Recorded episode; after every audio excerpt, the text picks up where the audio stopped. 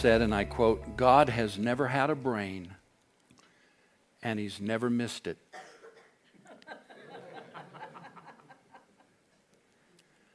Sometimes, in order to appreciate some of the things that are written in the Word of God, you need to disconnect. We tend to overthink things. The letter alone killeth, it's the Spirit that gives life. You've got to have inspiration, revelation from God's presence, along with what you read in the Word of God. If you don't, the letter alone will kill. It's the Holy Spirit that gives life to what we read. So if you find yourself in a place this morning of needing to disconnect, disconnect. And just say, Holy Spirit, give me understanding. Maybe I didn't learn it this way in Sunday school, but I'm open to what you want to teach. I believe that what Jesus said about your ministry in the earth is true, that you would lead me and guide me into all truth, that you would speak to me, that you would not speak concerning yourself, but you would speak concerning the things that Jesus taught and said, and reveal all things to me. Starting in verse 1 of Romans, Romans, the fifth chapter. Therefore, since we have been justified by faith, let me pause. Is, are, the lighting, um, are the lights on number eight, by the way? Okay, just wanted to be sure. Therefore, since we have been justified by faith, we have peace with God through our Lord Jesus Christ. Through him we have obtained access by faith into this grace in which we stand, and we rejoice in the hope of the glory of God. Not only that, but we rejoice in our sufferings, knowing that suffering produces endurance, and endurance produces character, and character produces hope, and hope does not put us to shame, because God's love has been poured into the, our hearts through the Holy Spirit, whom He has given to us. For while we, are, while we were still weak, at the right time Christ died for the ungodly. For one will scarcely die for a righteous person, though perhaps for a good person one would dare even to die. But God shows his love for us in that while we were still sinners, Christ died for us. Verse 9 since, therefore, we have now been justified by his blood, much more shall we be saved by him from the wrath of God. For if while we were enemies we were reconciled to God by the death of his Son, much more, now that we have been reconciled, shall we be saved by his life. More than that, we also rejoice in God through our Lord Jesus Christ, through whom we have now received reconciliation.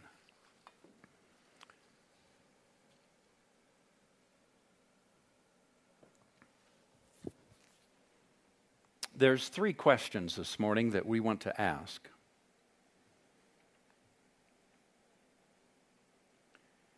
In my experience, these questions aren't being asked by a great majority in the American church. And they're problematic in particular for the Western church. Number one, are there things that I need to do to be right with God?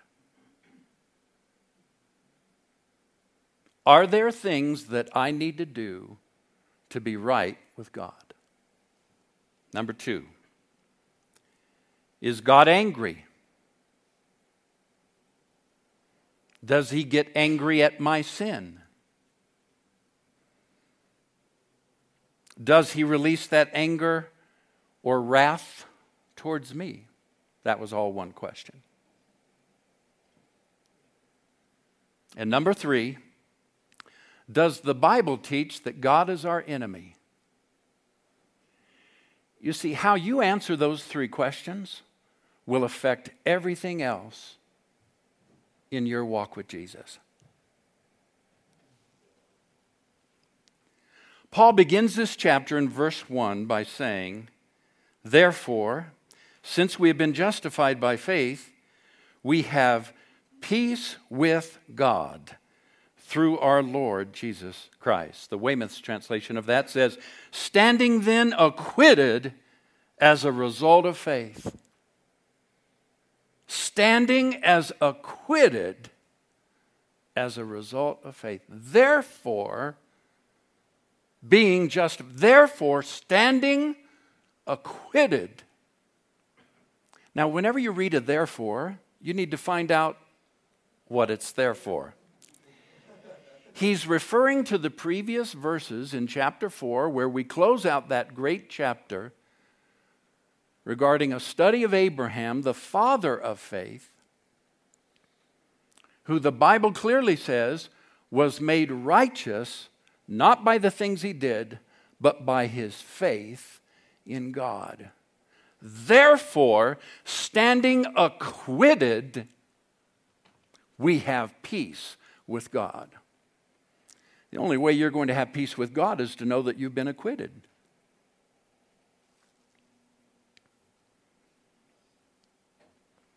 Notice it says, We have been, past tense, not I'm going to be. See, a lot of us think that when we get to heaven, God's really going to help us out and change a lot of things that were bad and wrong. He's going to finally, thank God, He's going to finally, I'll be right. Thank God, all those things in my life will be gone and I'll finally, I'll, I'll be pleasing to God.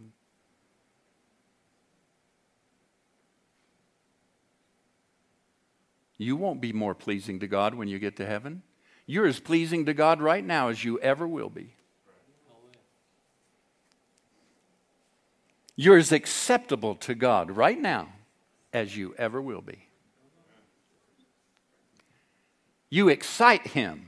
He enjoys you. He desires you right now as much as He ever will be or ever will. Standing acquitted, therefore, because of this promise that God made to Abraham, last week's lesson, because of how God signed a covenant with Abraham and has made that available to us as Gentiles and said to us, All the blessing that came on Abraham is yours in Christ Jesus. Therefore, standing acquitted, I have peace with God. Would you just look at somebody and say, I have peace with God?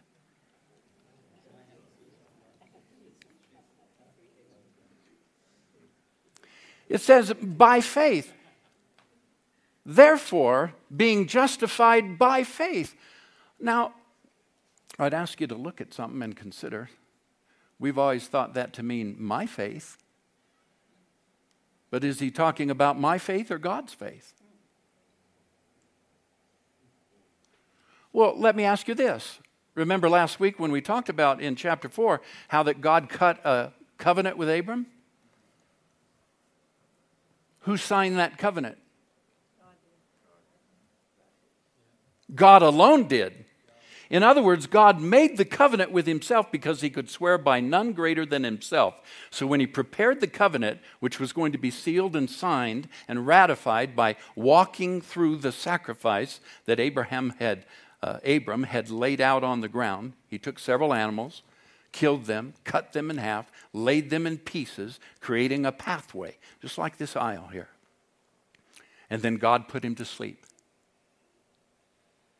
And the Bible says that a flaming torch and a smoking pot came and walked through the pieces. Who was that? God. God cut the covenant with himself. Abraham was asleep.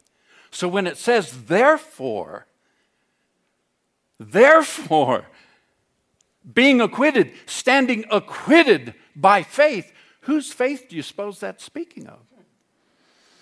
God didn't want this thing resting on your faith, it rests on His faith. He's acquitted me by his faith.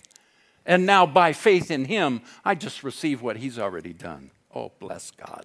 Hallelujah.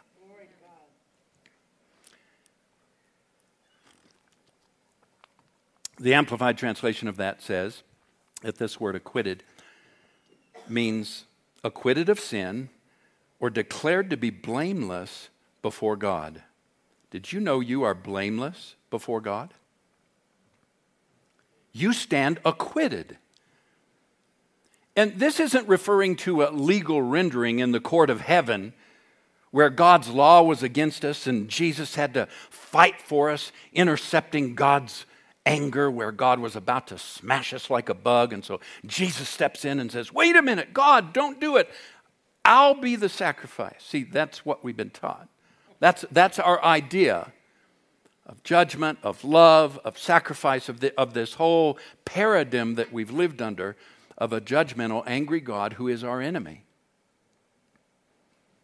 I submit to you that what happened in the cutting of the covenant, and when it says we stand acquitted, that's not talking about the court of heaven and the law of God that was against us. That's talking about a declaration to Satan based on the covenant with Abraham that God ratified in himself, wherein, just like with Job, God sticks it back in Satan's face and says, My kids, my sons and daughters are justified, and I cut the covenant I swore by myself that I would do it and that I would justify them.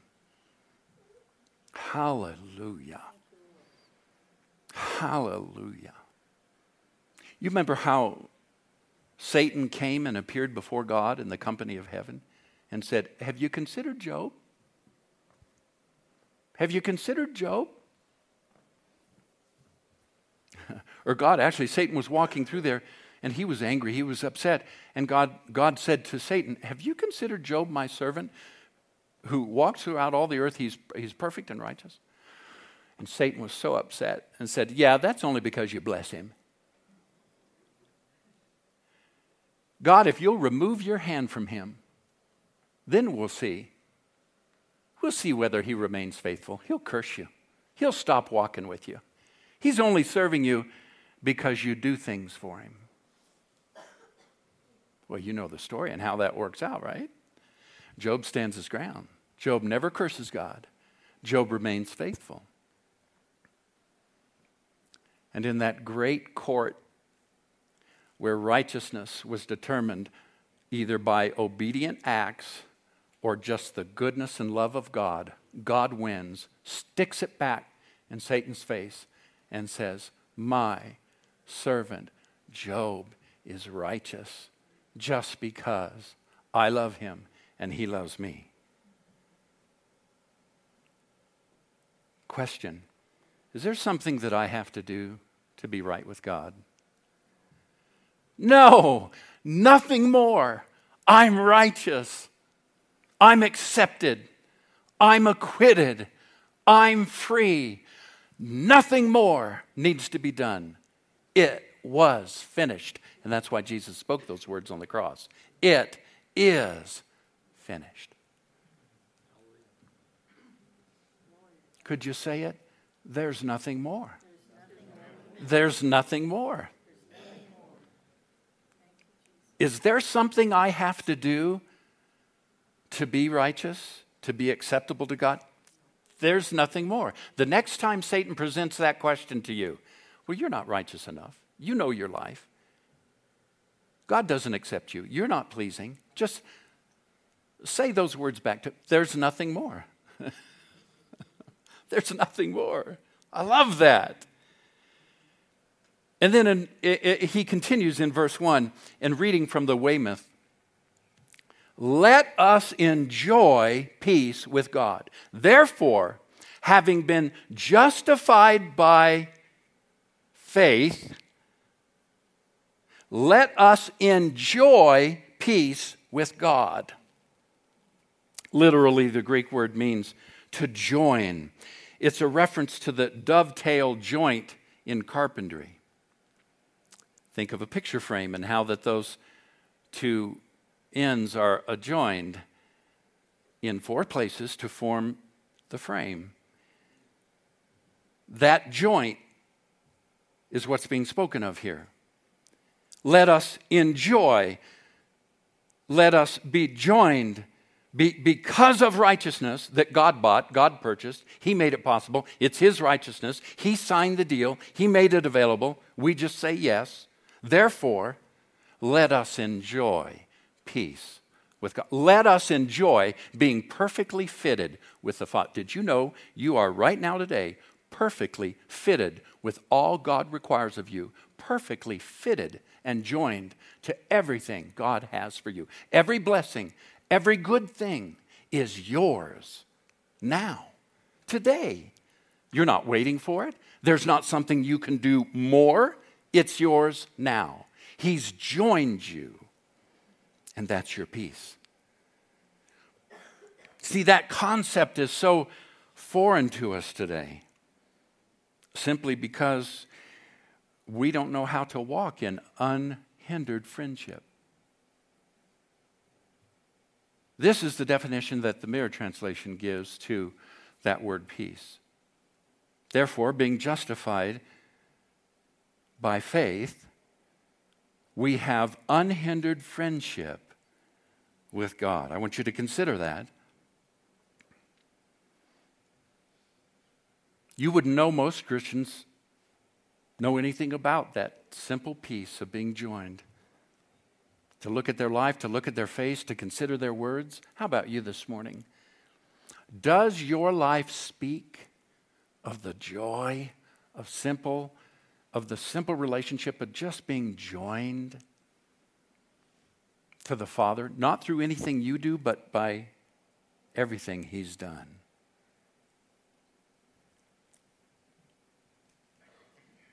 You know, it's hard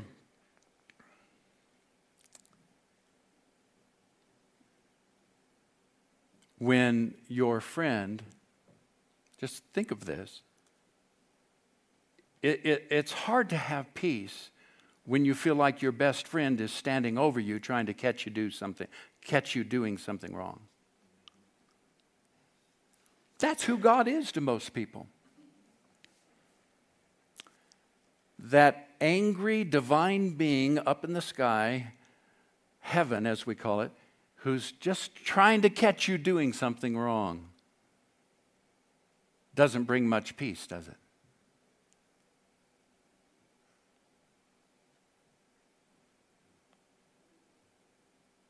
Then in verse 2, Paul says, We have access by faith into this grace in which we stand. The Amplified says, into this state of grace. The Weymouth's translation says, into this state of favor. Mm. You are presently in a state of favor because of what Jesus did for you. You presently, right now, not tomorrow, not next week when you get a few things in your life worked out. Uh, right? Not when you pray more, not when you read your Bible more, not when you come to church more faithfully. Right now, today, sitting where you're sitting, hearing this message, God wants to tell you something. You are as right with Him as you are, will ever be. You are acquitted. You have been perfectly joined to Him. You have perfect peace with Him. And He now has put you in a state of favor. All because of what Jesus did not because of what I did. It doesn't depend on me. It doesn't depend on my acts. It doesn't depend on my obedience. It doesn't depend on good works. But because of what Jesus did, and because God signed and ratified a covenant with Himself to make it available to me, I stand acquitted. And I have the peace of God and I'm supposed to enjoy it.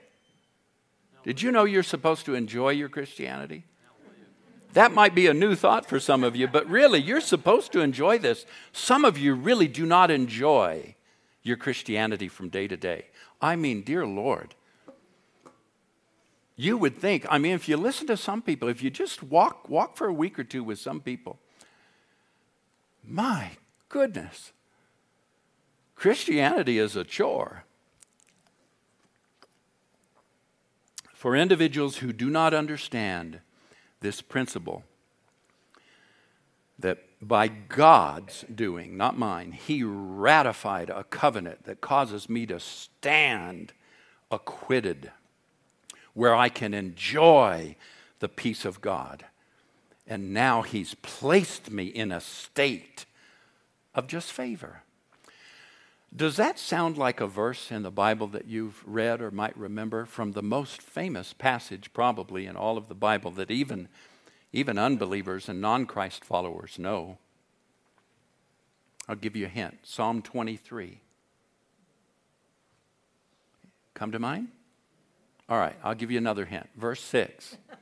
Does that help? okay. Yes. Rick was beginning to quote it. Help me. Surely goodness and mercy shall follow me all the days of my life one translation says, Surely goodness and favor shall follow me. And that word follow is the word chase.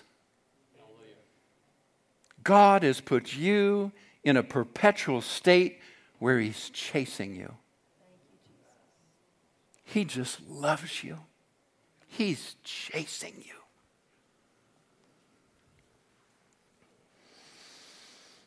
Romans chapter 5, verse 17. For if, because of one man's trespass, death reigned through that one man, much more will those who receive the abundance of grace and the free gift of righteousness reign in life through the man, the one man, Jesus Christ.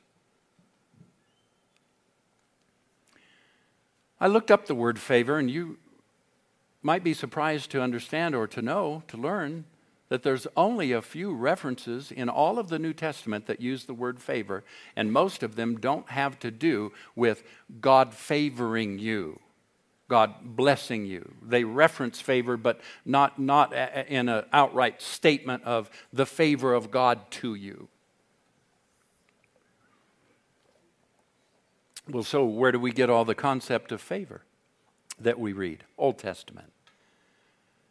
I said, Lord, why, as important as this is, when you say that you have acquitted me, you've perfectly joined me to you in peace, and now I am in a perpetual state of favor, would the New Testament not speak more about favor? One word presence. It's not called favor anymore, it's called the presence of God. You see, when God is present, you have all the favor you'll ever need. In God's presence is His favor, His love, His power, His victory, His insight, His wisdom, His joy. It's all there in the presence of the Lord. Do you know you are in the presence of the Lord right now? Did you know you can't get more of the presence of God? We sing songs, and we need to make a correction here. Never sing songs to get the presence. Some of you, some of you may have judged this morning, one way or another. Well, I felt the anointing, or I didn't feel the anointing, or that was a group, a good group of songs, or I, I didn't care for it, or you know, God, God blessed that service, or God didn't. Well, that's all very carnal thinking, and some of you are sitting here right now thinking that. Well, that's anointed or that's not. You're judging. Well, that's blessed, that's not. Well, God favored that song service, but He didn't favor this one. That's such a carnal way of looking and relating to God that it, it really becomes a religious sort of stench to Him. Whether you feel anything or not, you are immediately and always present in His presence. He said, I swear I will never leave you nor forsake you. As soon as you make presence an object, something you can get that then leaves depending on your behavior, your prayer, whether you prayed long enough, the songs you sang, did you sing them long enough, sing them loud enough, did you choose the right number of them, you're in trouble. You know what you've just made, quote, the presence or the anointing of God? An idol. And God will not substitute his presence for idolatry. God will not allow us to love an idol. I stand acquitted, perfectly paired and matched with him. And in that, he says, Have great joy, because I've now put you in a perpetual state of my presence, where I am immediately and always with you. And this presence doesn't depend on your obedience. It doesn't depend on your actions. It doesn't depend on whether you prayed enough. It doesn't depend on whether you sang the right songs. I am there now with you. In fact, my Holy Spirit is going to come and fill your life. I'm going to baptize you in the Holy Spirit, which is His presence.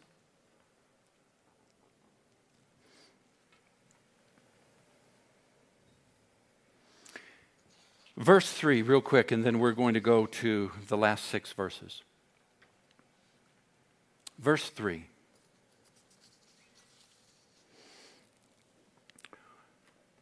And we rejoice in our sufferings. Reading it from the beginning, verse 3. Not only that, but we rejoice in our sufferings. Now, I'm not going to exegete the rest of the passage there. It's not important for this study and where I want to major. We've done it before, we've done it even recently.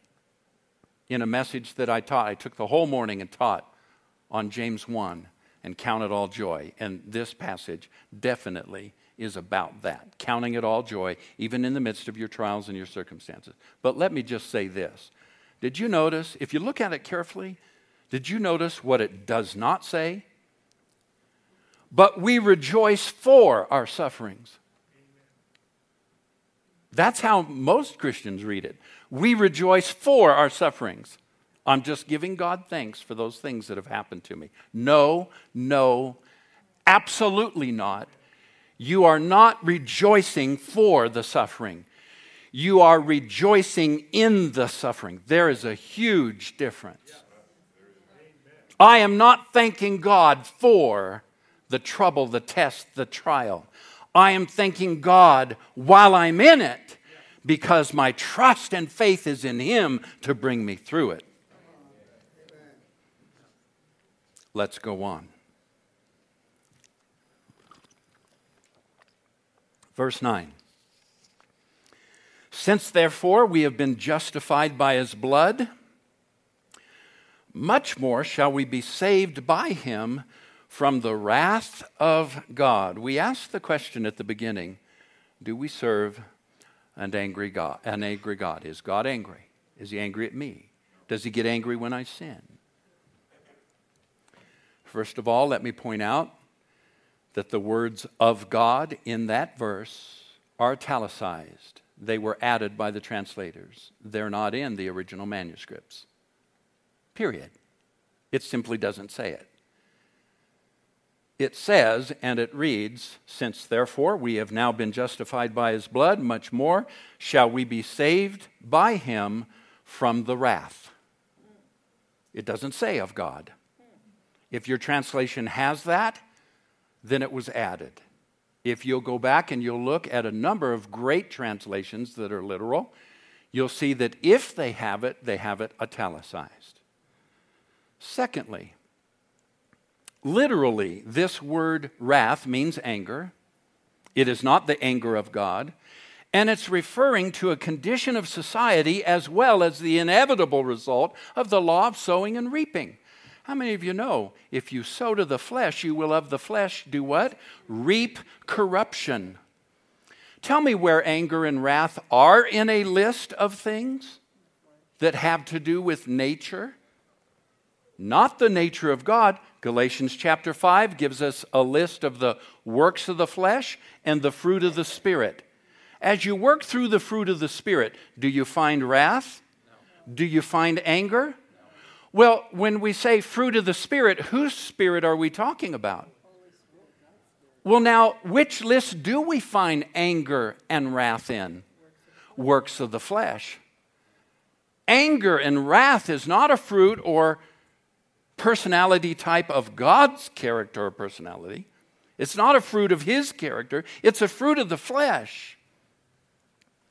So, since we have been justified by his blood, much more shall we be saved by him on a daily basis. The word saved means to deliver from. Daily, I will be saved out of the condition of society and the laws of sowing and reaping if I keep my faith in him. He will deliver me from wrath. He will deliver me from the conditions of sowing and reaping where when I sow to my flesh, I reap corruption. Thank you, Father.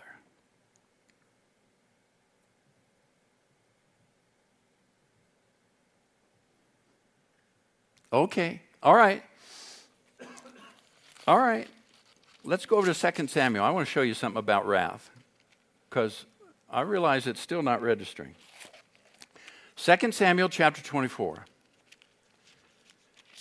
You need to see this in your Bible. Please use your Bible right now. If you have an electronic Bible, open it. Get it out. Turn in it.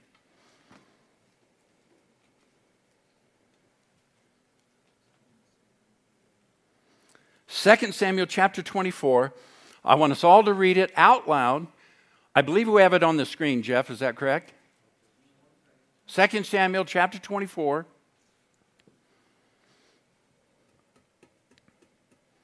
And then, Jeff, well, after you get that one up, if you'd put in 1 Chronicles chapter 21, verse 1.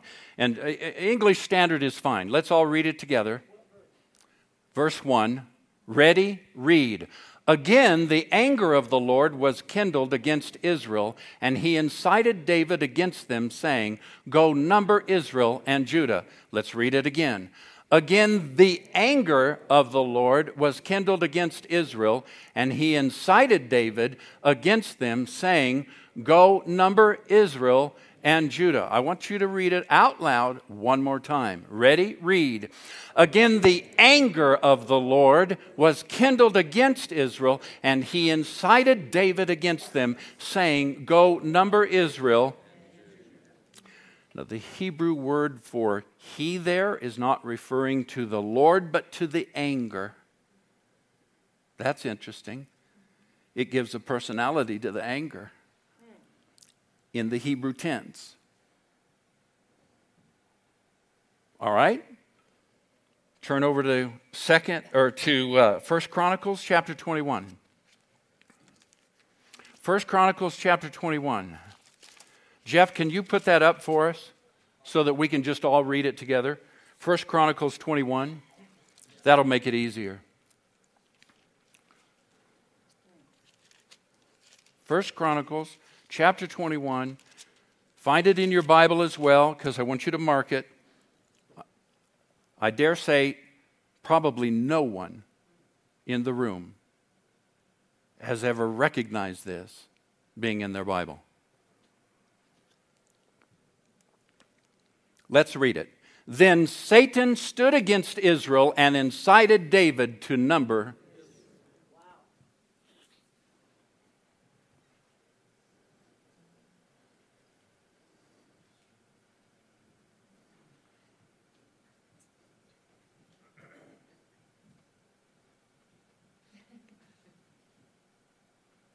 Jeff, you still have that other verse? You didn't, I mean, you can just flip back to it, right? The one right before this, please. Can't, can't we just. No? Okay. We'll take the time. This is so important for you to understand about, quote, the anger of God. And then I'm going to come back to this one. So, thank you.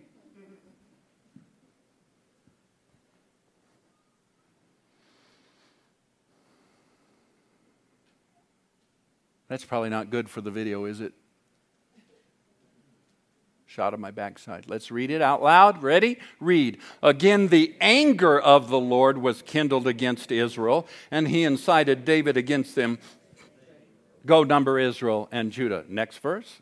Next passage. Jeff?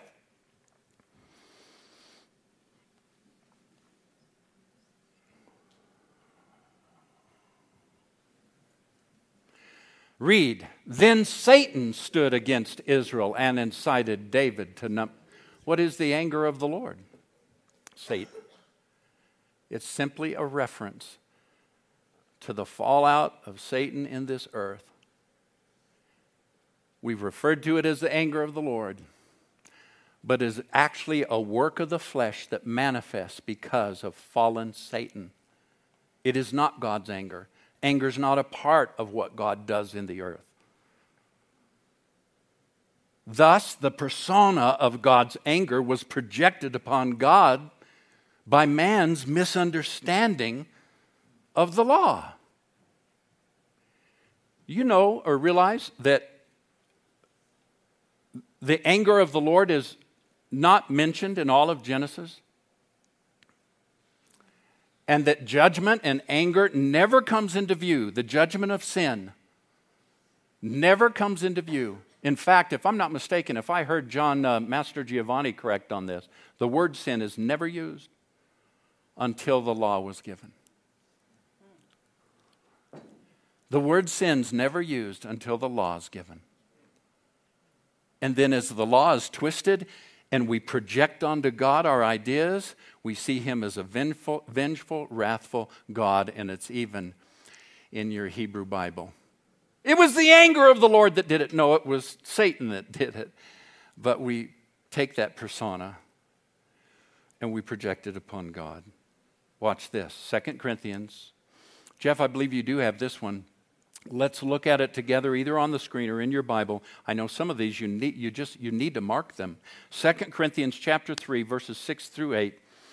Who has made us sufficient to be the ministers of a new covenant, not of the letter but of the Spirit. Why is that important? For the letter kills, but the Spirit gives life. Now, watch this. Now, if the ministry of death, stop, take the scripture down. Jeff, help me. Take it down. For if the ministry of death, I want you to hear this. What gives life? The law or the Spirit? The letter of the law or the Spirit? All right, now, now he's moving into this deeper and he goes, now, the ministry of death. He's about to point out to us that there's a ministry that has, for thousands of years now, been the thing that governed the nation, that was, that became the religion of the Hebrew people. Jeff, the scripture. Now, if the, verse 7, 2 Corinthians chapter 3, now if the ministry of death carved in letters on stone, what is that? Scripture down. Take the scripture down. Now, if the ministry of death carved in letters on, in stone, what is that? All right. All right. Scripture, Jeff? Stay with me. Came with such glory, scripture down. What how did it come with such glory? Remember when God gave the tablets? And Moses came down off the mountain? What did they have to do? They had to cover Moses' face because of the glory of God. All right. Scripture, Jeff? Now, if the ministry of death, carved in letters on stone, came with such glory that the Israelites could not gaze at Moses' face because of its glory, which was being brought to an end, will not the ministry of the Spirit have even more glory? Notice that this, this, this thing called the law, this thing called that we say God's anger, even. I mean, okay, call it God's anger. God was after him. They disobeyed the law, God's was after him. If you disobey the law, God it makes God angry and God is going to judge you. Did you follow that? If you disobey the law, even a little bit of it, it makes God angry and God's going to get you. Follow me. Say it with me. If you disobey the law, it makes God's angry. God's going to judge you. Let's do it again. I'm sorry, I'm stumbling over my words too. If you disobey the law, it makes God angry He's going to judge you. That was the whole covenant that the nation of Israel lived under. And it's called the ministry of death. And did you see this? Jeff put it up. Which was being brought to an end. It's not going to continue. And that's what he's talking about in Romans. That's the story of Romans. That's the text of Romans. The contrast between the ministry of life and the ministry of death, the contrast between law and grace, legalism versus righteousness, justification versus condemnation. That's the message of Romans. So I'm going to take this ministry of death. Notice it can't produce life. Seeing God is angry, seeing God as mad, being mindful constantly of laws do not, touch not, taste not, handle not. You can't, you shouldn't, you mustn't is a ministry of death. It can't bring life. But it did have glory.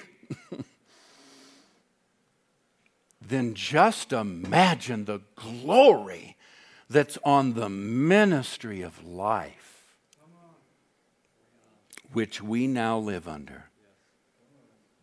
Can you say amen?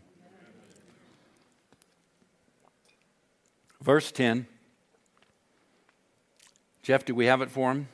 English Standard Version, our text, verse 10. For if while we were enemies, we were reconciled to God by the death of his Son, now much more. All right, stop. I want you to think about something. We read that like this. Now, if God, while God was our enemy, he reconciled us through the death of his it doesn't say that. It says for if while we were enemies, it doesn't say God is our enemy. You see, let me explain it this way. See, right now, you might feel like I'm your enemy, but that's in your head. I'm not your enemy. I love you. I'm not anybody's enemy. I love you. I receive you. I accept you. But you might feel like I'm your enemy. Well, so then you would have a tendency to say, well, so in that service, you know, boy, Jeff just, I don't know, the way he was coming across, he, he just he made me feel like an enemy. It's kind of like this projection on God that he's an angry God, and yet it was Satan doing that thing, right? That we just read in Samuel and, and Chronicles. God is not your problem. God is not angry. God is not an enemy. For if while we were enemies, here's another scripture for you Colossians chapter 1, verse 21. Jeff? He has it on the screen here. Look at it. Let's read it out loud. Ready? Read. Once you were alienated from God and you were enemies, where? In your minds. God's not my enemy. And the only place he continues to be an enemy, or I an enemy of him, is in my mind which is why it's so critical for us to renew our minds with this precious Word of God. So there's a new realization that the gospel is not about appeasing an angry deity. It's not about the violence or retribution that was in the death of Jesus when God came and put him on that cross.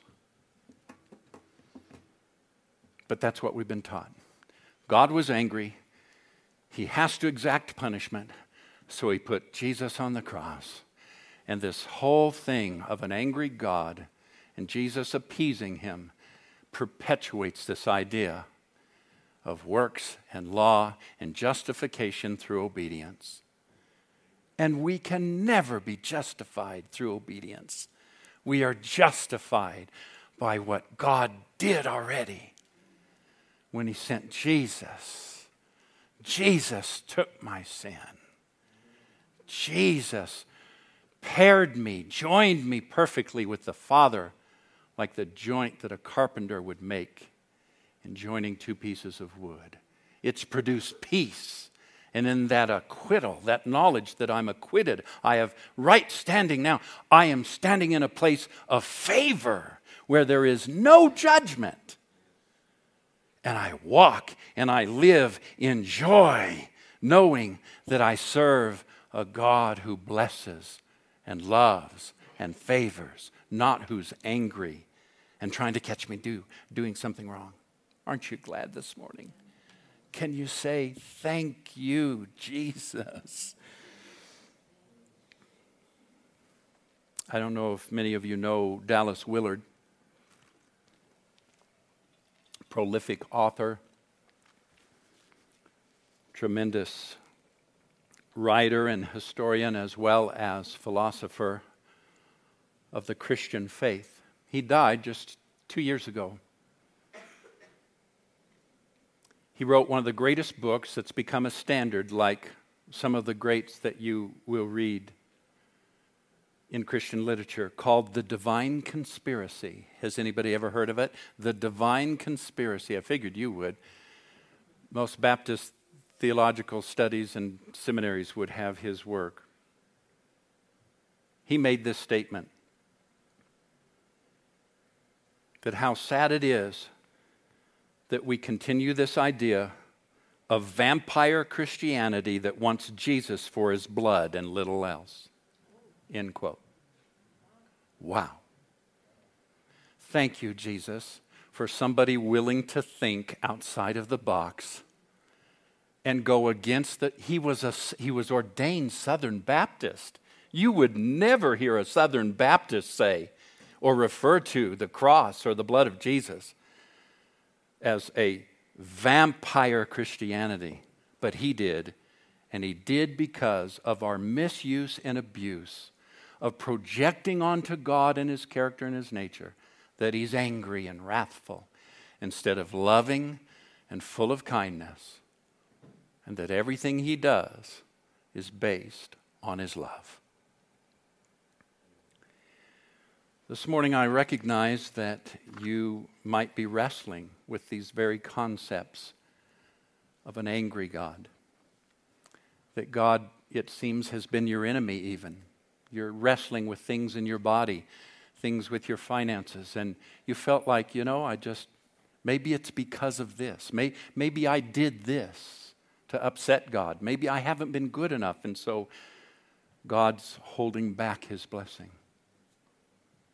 If that's you this morning, I have something for you. I have something for all of you, but this is especially for those who have felt like God is your enemy.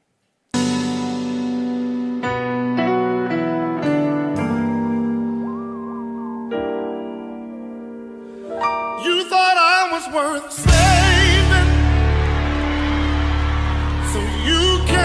Changed my life. You thought I was worth keeping. So you cleaned me up inside.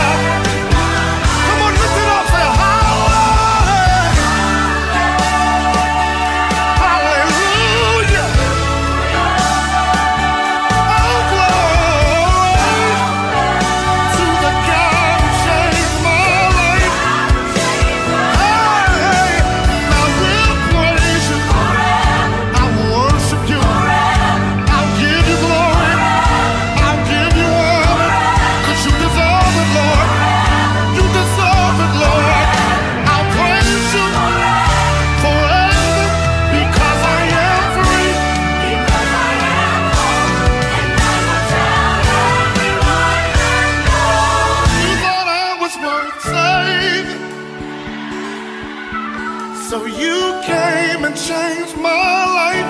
You thought I was worth keeping. So you cleaned me up inside. You thought I was denied.